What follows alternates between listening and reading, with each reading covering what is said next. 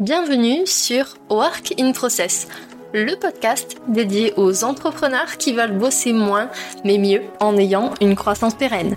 Alors, si vous voulez allier croissance et sérénité, performance et flexibilité, abonnez-vous.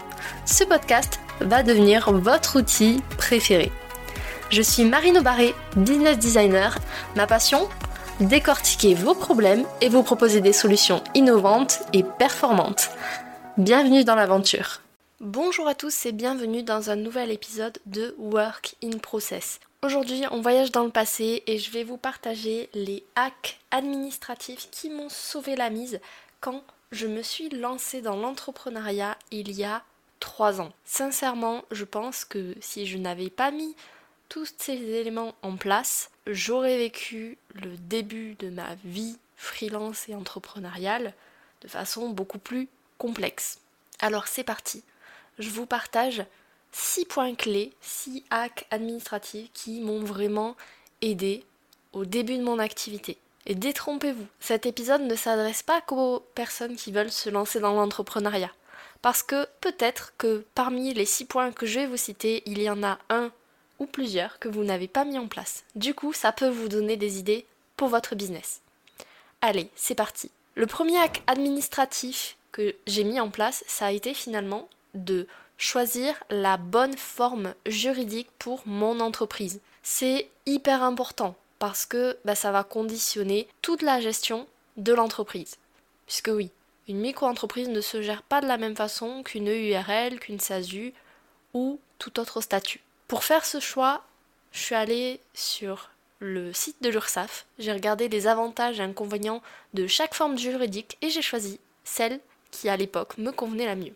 Deuxième hack que j'ai mis en place, c'est au niveau comptabilité.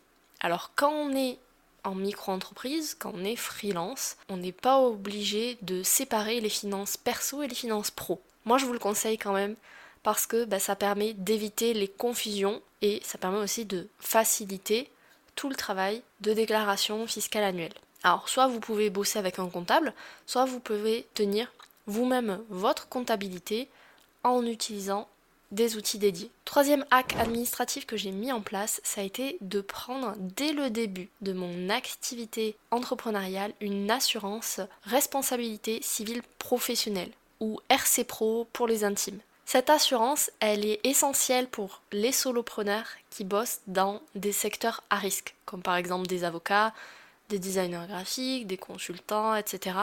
C'est une assurance qui va vous protéger en cas de litige, par exemple, avec un client, si jamais votre action a causé un dommage dans l'entreprise de votre client, entre autres. Quatrième hack que j'ai mis en place très rapidement dans mon activité, ça a été des contrats, à minima, des conditions générales de vente. C'est important de bien cadrer chaque projet, chaque collaboration que vous allez faire avec des clients ou même avec des partenaires, des prestataires. Et le fait de mettre en place des contrats ou des conditions générales de vente, ça va clarifier les termes et les conditions de la collaboration. Du coup, si jamais il y a un problème, ça protège les 2 parties. Alors pour ces contrats, soit vous utilisez des modèles qui sont disponibles en ligne, soit vous passez par un avocat. Cinquième hack administratif qui m'a sauvé la vie, c'est de penser à l'avenir. Alors je sais qu'avec l'actualité en ce moment, l'avenir est assez incertain. Et j'étais plutôt lucide quand je me suis lancée à mon compte il y a 3 ans,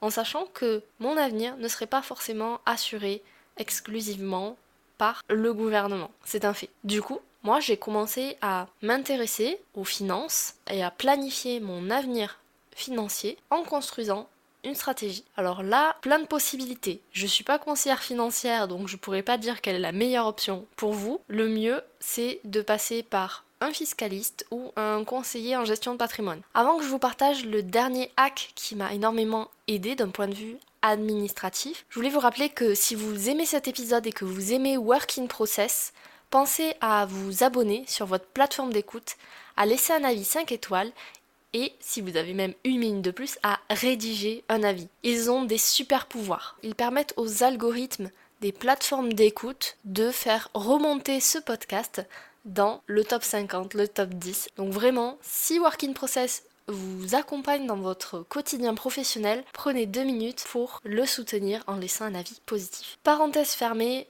je reviens au 6e hack administratif qui m'a changé la vie, et c'est peu de le dire, d'un point de vue administratif. Ce hack, c'est la formation. Le fait de gérer un business, c'est pas inné. Il faut monter en compétences et selon le statut juridique que vous avez choisi, selon la composition de votre entreprise, ça peut être plus ou moins complexe. Il faut savoir en plus qu'une entreprise, c'est un écosystème vivant qui évolue régulièrement.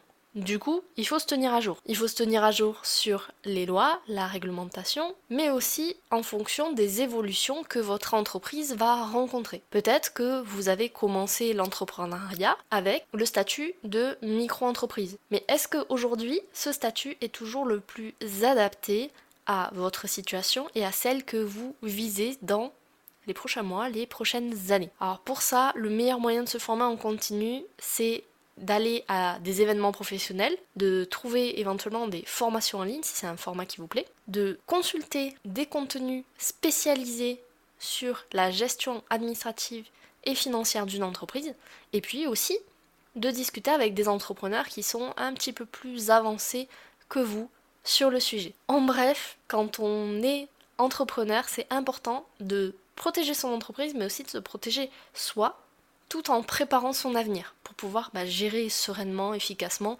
son business. Du coup, en appliquant les 6 clés que je vous ai citées dans l'épisode, vous allez administrativement pouvoir piloter votre business plus sereinement. Avant que vous partiez, j'ai une question pour vous. Est-ce qu'il y a une des clés que vous n'avez pas encore mis en place dans votre business ou qui peut-être vous challenge un peu? Venez me le dire sur LinkedIn. Voilà, cet épisode est maintenant terminé. Merci pour votre écoute. Je vous souhaite à tous une belle journée, soirée et à très bientôt dans le podcast. Bye! Cet épisode t'a plu? Tu peux le partager en me taguant ou lui laisser 5 étoiles sur Apple Podcasts. Encore merci pour ton écoute, à très vite!